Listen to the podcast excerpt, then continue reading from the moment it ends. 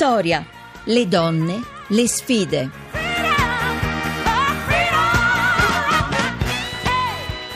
Seconda parte di Vittoria, di nuovo buon pomeriggio da Maria Teresa Lamberti. Ora, come sapete, con noi la direttrice di un settimanale, questa settimana è con noi Diamante D'Alessio, direttrice di Odonna del Corriere della Sera. Di nuovo buonasera. Anzi, non di nuovo, Buonasera. vale quello di ieri. sì, vale, vale. Diamante d'Alessio, io vorrei solo ricordare che per i nostri ascoltatori loro possono comunque scriverci a vittoria.it e partecipare attraverso Twitter usando l'hashtag Vittoria Radio 1. Perché? Perché vogliamo sentire comunque le loro opinioni in ogni caso anche su quello che dobbiamo dirci oggi. Questo spazio dedicato all'attualità eh, al quale tu partecipi oggi ci porta ad Amatrice, è un'Amatrice che purtroppo eh, sappiamo eh, la situazione in cui in questo momento si trovano gli abitanti di Amatrice e c'è una storia positiva, una storia positiva legata ad una donna, ad una ragazza che viene proprio da quella zona lì. Sì, c'è una storia molto bella, io sento di fare già il tifo per lei, questa ragazza ha 17 anni, si chiama Giada Prestano Sì. e parteciperà alla finale dei campionati di cucina italiana. Detta così sembra una cosa normale, ma eh, invece è, una- è speciale per tutti noi perché è un segno di grande speranza. Lei, appunto, come tu dicevi e ricordavi, eh, frequentava l'istituto, frequenta l'istituto alberghiero di Amatrice che è stato oh, distrutto dal terremoto 20 dalle prime scosse, quelle del 23 e del 24 agosto e in quel terremoto non ha perso, per fortuna lei non c'era, era a Roma, non ha perso i suoi amici ma ha perso due tutor ed Sì. è molto commovente quello che lei dichiara perché dice non li dimenticherò mai perché erano importanti nella mia vita perché mi hanno insegnato tanto e, e quindi l'idea di questo parte- di questa partecipazione a questa finale è proprio dedicata ad Amatrice, ai suoi amici, alle persone che non ci sono più, proprio perché lei si è sentita molto fortunata di eh, ovviamente non essere lì in quel momento, ma quando è tornata indietro, è tornata immediatamente dopo, ha voluto constatare con i suoi occhi e, e sentire le storie di tutti i suoi compagni di scuola che invece avevano perso parenti, amici e, e quindi questa, questa sua partecipazione che è proprio una sfida, cioè quella di tornare alla normalità mh, vuol dire molto più che non, che non vincere o non vincere quel, quel campionato di cucina, vuol dire Certamente.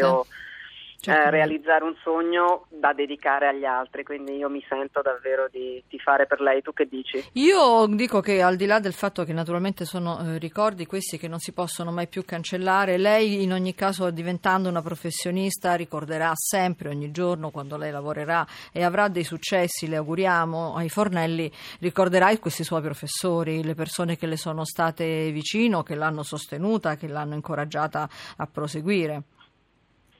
Sì, proprio perché infatti c'è questa foto sul Corriere di oggi di questa scuola completamente distrutta, è vero che li hanno spostati a Rieti, ma lei appunto è una ragazza che racconta proprio come sia stato, come sia faticoso anche per i suoi professori rimetterli immediatamente in una routine in cucina eh, in modo tale da farli concentrare non sul dramma di ciò che hanno perso ma sul futuro quindi è veramente l'importanza di vivere nel secondo per non eh, guardarsi Sì. attorno e non guardare le, le macerie quindi questa ragazza sta dando una lezione credo a tutti noi di no- nella normalità eh, che però è straordinaria Ah, ci ha già dato una lezione al di là di come andrà poi il risultato della, della gara. Le facciamo davvero tutti gli in bocca al lupo del caso e invece con Diamante d'Alessio ci sentiamo domani.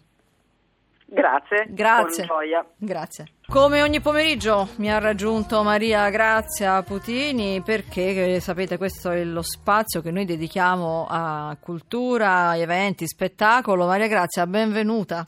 Ciao Maria Teresa, buonasera a tutti. Sanremo, Sanremo, Sanremo. E il nostro Sanremo, quello di Radio 1, è Carlotta Tedeschi, che anche oggi è qui a raccontare il festival femminile. Stasera si parte, cantanti, canzoni, luci, la scalinata, le donne e anche il festival Storia e Cultura nel nostro paese. C'è una grande cantante, Carlotta, stasera, che aspettiamo. Vero? No, io veramente, buonasera, io veramente sono distratta da una signora molto brava, Paola Cortellesi, che sta facendo le prove con Antonio Albanese e canteranno anche loro stasera. eh? Eh, una beh. canzone di 2 minuti e 22. Grande voce ca- e divertimento Mm, assicurato. A vedere, le, Eh. a vedere le prove direi di sì, perché si stanno divertendo loro due con Carlo Conti come tre matti. E, mm, di- ovviamente è una canzone d'amore, no? Perché a Sanremo che vuoi cantare? Canti le canzoni d'amore. Ma È anche chiaro, l'ospite eccezionale a cui facevo cenno canterà e canterà d'amore? Quale ospite? Mari- eh, Mannoia. Ma noi è in gara. Eh, appunto, Mannoia è in gara. Che cosa canterà? gara. Eh, eh. Canterà una bellissima canzone scritta fra l'altro da una cantautrice toscana, Amara. Eh, che fra le altre cose ha vinto anche un premio oh, Faletti e voi ricorderete benissimo qual era la cifra poetica, che cosa significava la scrittura di Giorgio Faletti, mai dimenticato. E, mm, e lei si presenta con uh, questa canzone che è un inno alla vita, è proprio un inno alla vita. E, mm, ieri quando l'abbiamo sentita alle prove, beh, dobbiamo dire che mm, c'è stato un applauso estremamente convinto e che è partito naturalmente perché eh, che tu sia benedetta è proprio un inno alla vita, che per quante te ne possa fare è la cosa più bella del mondo. E quindi come vedete ci sono eh, donne che lavorano e che eh, accettano eh, Vedi, gli Carlotta? scritti di altre donne. Eh, no, no, ma infatti, infatti questo è un po' quello che è al centro di Vittoria, tra l'altro. Allora, Sanremo è l'occasione per mettere a confronto nuove leve e eh, grandi interpreti. C'è un modo diverso oggi da parte dei giovani di interpretare la musica?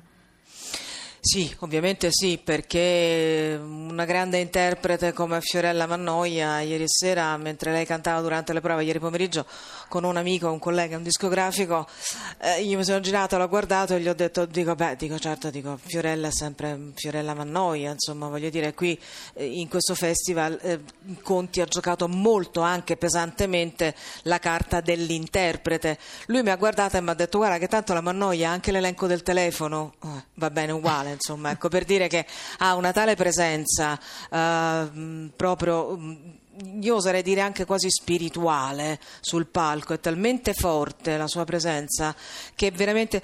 Poi la sentirete stasera perché lei è in gara stasera, ma proprio come, come interpreta eh, questo rapporto, questo inno alla vita.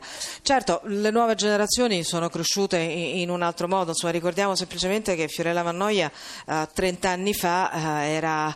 Eh, nell'81 era a Sanremo con Caffè Nero Bollente, nell'84 come si cambia? Nell'87 quello che le donne non dicono e nell'88 Le notti di maggio. Quindi anche semplicemente a scorrere questi titoli eh, si segue anche l'evoluzione di Fiorella Mannoia. Certo, lei aveva degli autori non da poco, insomma, da, da- da Ivano Fossati a Enrico Ruggeri.